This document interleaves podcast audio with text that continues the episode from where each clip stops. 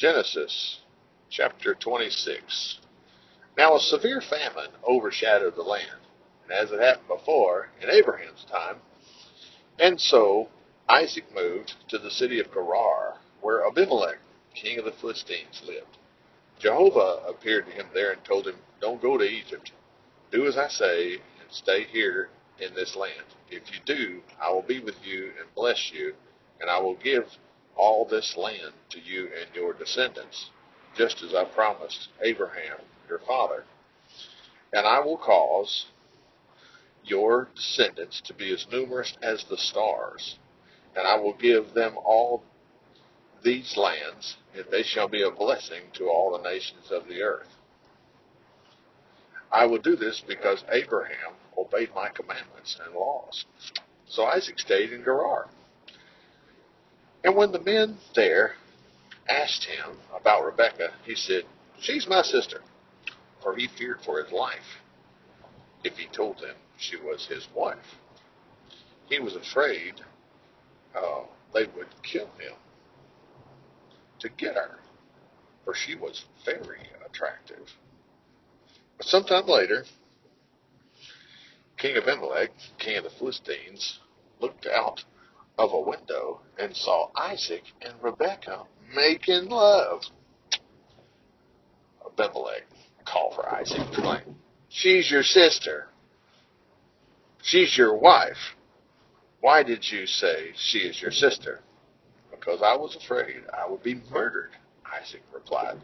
I thought someone would kill me to get her from me. How could you treat us this way? Abimelech exclaimed. Someone might carelessly have raped her, and we would be doomed. Then Abimelech made a public proclamation. Anyone harming this man or his wife shall die. That year Isaac's crops were tremendous, a hundred times the grain he sowed, for Jehovah blessed him. He was soon a man of great wealth and became richer and richer. He had large flocks of sheep and goats and herds of cattle and many servants and the Philistines came, became jealous of him. So they filled up his wells with earth, all those dug by the servants of his father Abraham. And Abimelech asked Isaac to leave the country.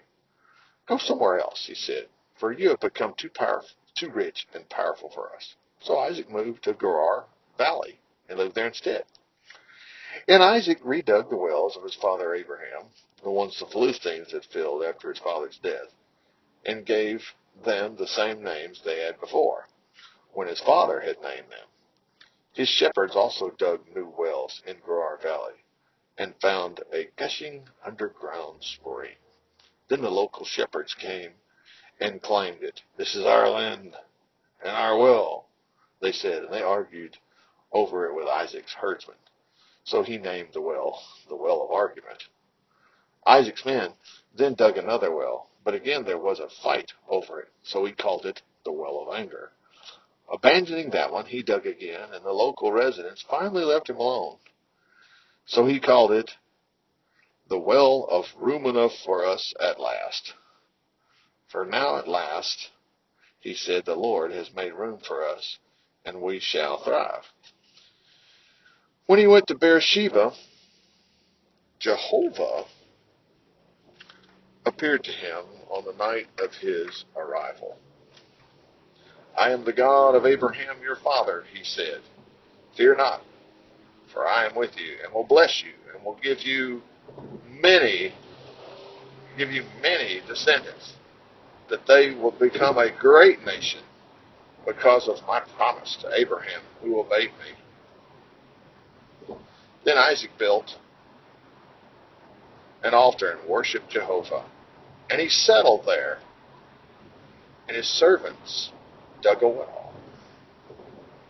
One day, Isaac had visitors from Gerar. King Abimelech arrived with his advisor. Ah, Uzath and Phicol, his army commander. Why have you come? Isaac asked them. This is obviously no friendly visit.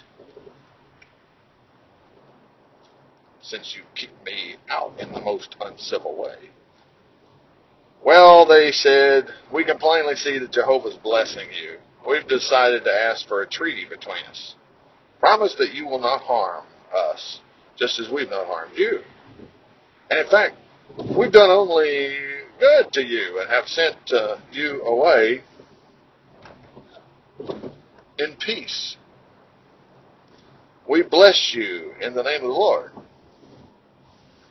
So Isaac prepared a great feast for them, and they ate and drank in preparation for the treaty ceremonies. In the morning, as soon as they were up, they each took solemn oaths to seal a non-aggression pact. Then Isaac sent them happily home again.